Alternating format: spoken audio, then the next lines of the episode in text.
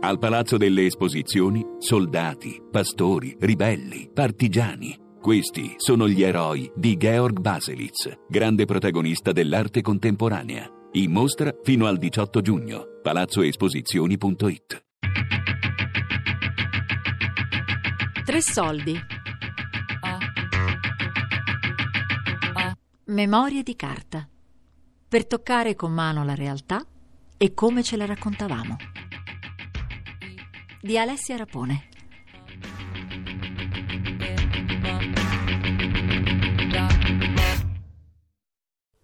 Mi sono laureato in lettere nel 1990.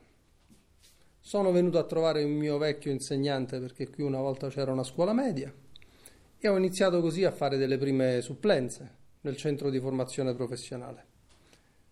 Quindi sono stato assunto e adesso dopo un certo numero di anni sono diventato il direttore del centro di formazione.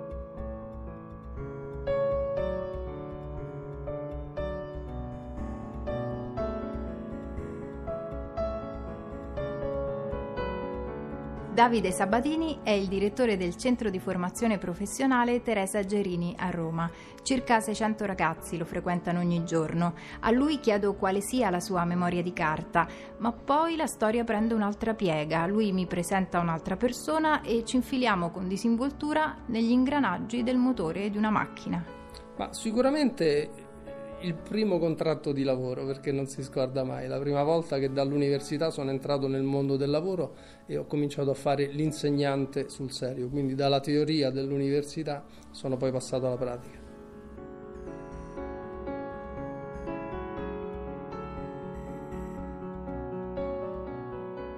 Ma una caratteristica importante del nostro centro è il rapporto che si crea con gli allievi, un rapporto molto profondo eh, spesso e volentieri proprio un rapporto di amicizia.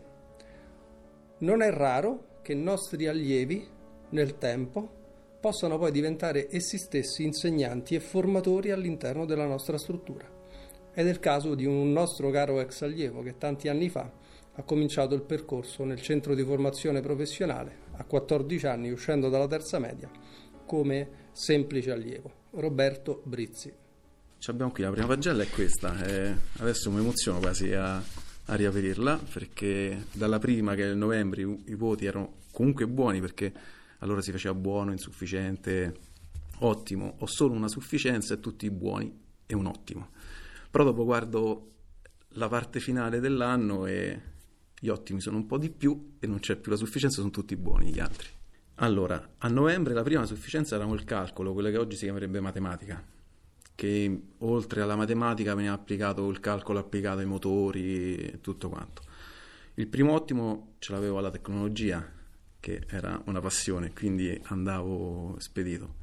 E poi alla fine l'ottimo è andato alla tecnologia, alla pratica, alla cultura generale, perché dopo avevo anche un professore, questa è una particolarità che in altre scuole non ho trovato, che ci disse io faccio una scommessa con voi e vi faccio appassionare allo studio e io quando poi sono diventato formatore sono rientrato da, da, da, quello che allora era il mio professore e poi è divenuto collega e ho detto ci sei riuscito. E, sei riuscito a farmi appassionare allo studio. Tant'è che la cultura prima era buona, poi ottimo, ho cominciato a leggere, a interessarmi, insomma.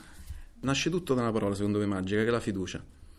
A me è stata data fiducia e l'entusiasmo che viene dalla fiducia non, non, si ferma. In altre scuole non le danno, qui noi le diamo e quindi dando fiducia poi si vedono i risultati. Non si fa filosofia e non è richiesto un atto di fede, si praticano i fondamenti di mestieri basati sulla fiducia. Se si rompe un pezzo, qualcun altro sa dove mettere le mani per ripararlo o sostituirlo. A te la voglia disperata di affidarti o la diffidenza nel trattenerti. Mi spiace che due delle tre bobine della mia auto mi abbiano abbandonato troppo lontano dalla scuola proprio nel giorno in cui stavo andando a conoscere un bravo meccanico. I ragazzi del Gerini, i ragazzi della formazione professionale sono ragazzi che possono entrare tranquillamente nel mondo del lavoro a, a 17 anni, avendo già una discreta esperienza alle spalle. In Italia la formazione professionale è sottovalutata e sottostimata. Molte famiglie neanche conoscono questa possibilità per i loro figli, non sanno che possono percorrere anche la strada della formazione professionale, perché c'è un'abitudine ai licei, che è confermata anche dalle ultime eh, ricerche che, che si stanno effettuando in questo periodo. L'attestato è quello proprio è l'unico, poi sono andato, ho fatto gli esami, master, è l'unico che avevo appeso nella mia camera questo. Beh, attestato di qualifica professionale. Eh, si attesta che il lavoratore, qui mi emoziono perché mi hanno indicato come lavoratore, io ero andato a scuola e qui venivo indicato come lavoratore. Brizzi Roberto, nato a Tivoli, nell'anno formativo 94-95 ha superato, in data 5-7-95, Esame finale di corso per meccanico riparatore di veicoli a motore. E poi spiega, io di questo ero orgoglioso, finalmente avevo raggiunto un obiettivo. Mi era costato tanta fatica, però rivedere l'attestato è, mi emoziona sempre.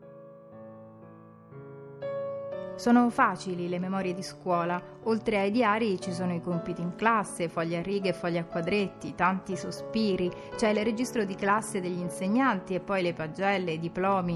È già un'altra epoca e un altro mondo, oppure chi ascolta ricorda e conserva quelle storie e magari vorrebbe ridare a loro vita, forse per superare definitivamente certi incubi notturni, come quello dell'interrogazione.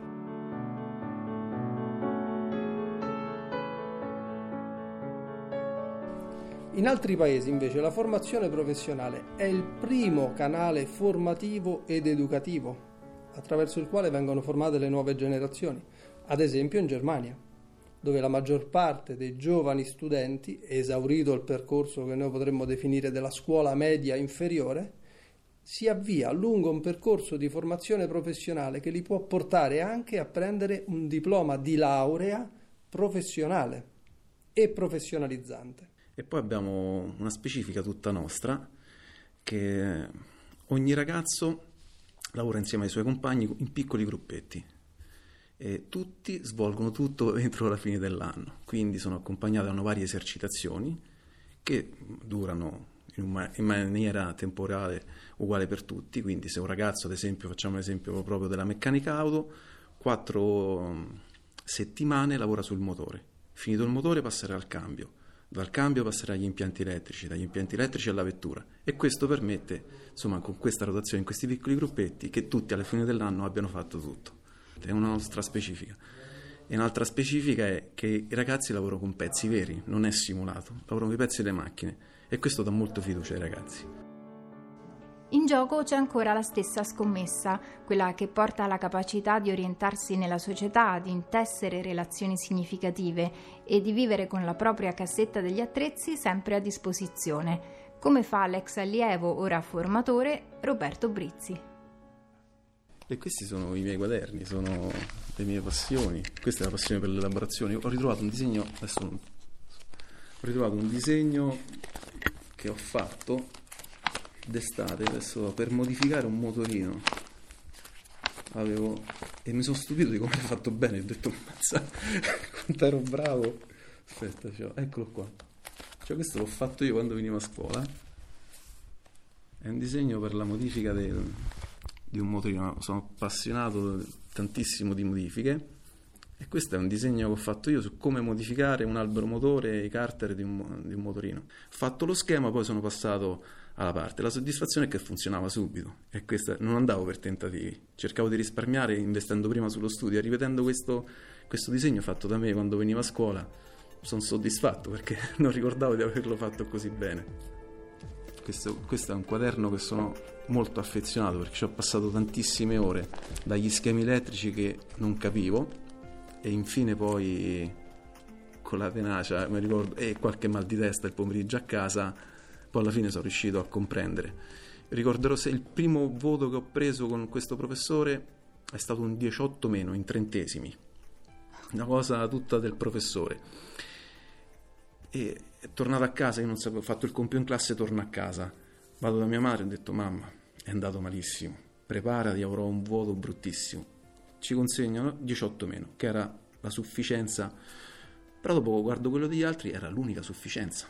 Allora ho detto, forse la strada è giusta. Mi sono impegnato e l'ultimo, la soddisfazione è che avevo 30, trentesimi, che era il massimo. È stata una delle più grandi soddisfazioni.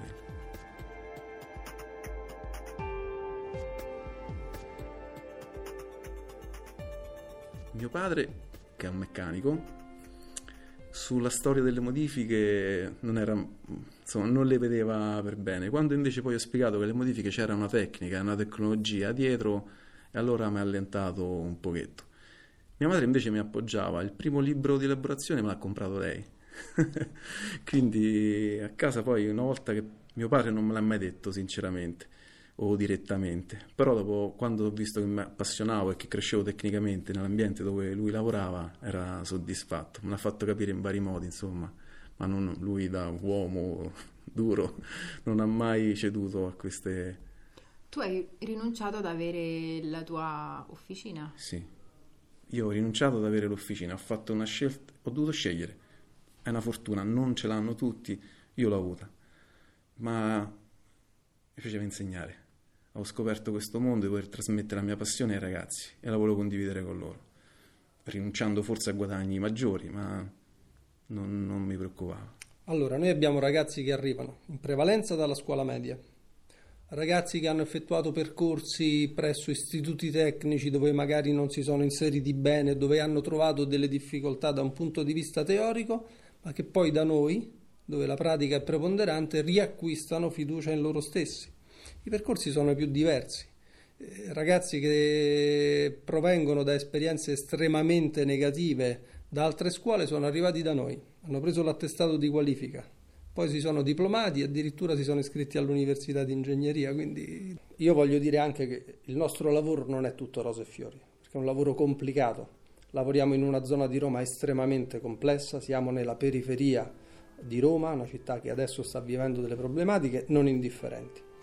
Welcome to Rebibbia, ci dice il Mammut realizzato nel 2014 da Zero Calcare all'uscita della metro B capolinea Rebibbia, il quartiere dove vive fin da piccolo.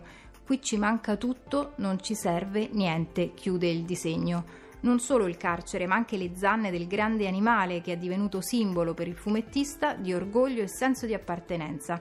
Niente qui è dato per scontato. Il primo grazie a mio padre, perché è stato mio padre che mi ha portato in via di Burtina 994.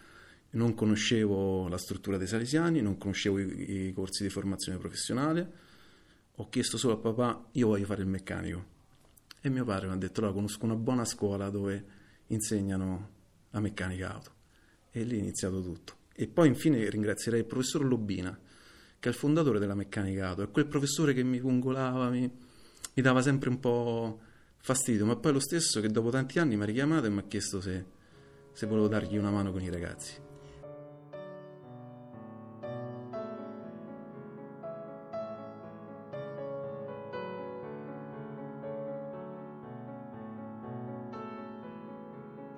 E questa memoria di carta è dedicata proprio a tutti i ragazzi alle prese con apparecchiature meccaniche o elettroniche, nel cuore del problema alla ricerca di soluzioni. È dedicata a tutti coloro che si portano dietro la cassetta degli attrezzi e poi la aprono volentieri e compare la carta e una storia. Memoria di carta. Per toccare con mano la realtà e come ce la raccontavamo. Di Alessia Rapone. Podcast su tressoldi.rai.it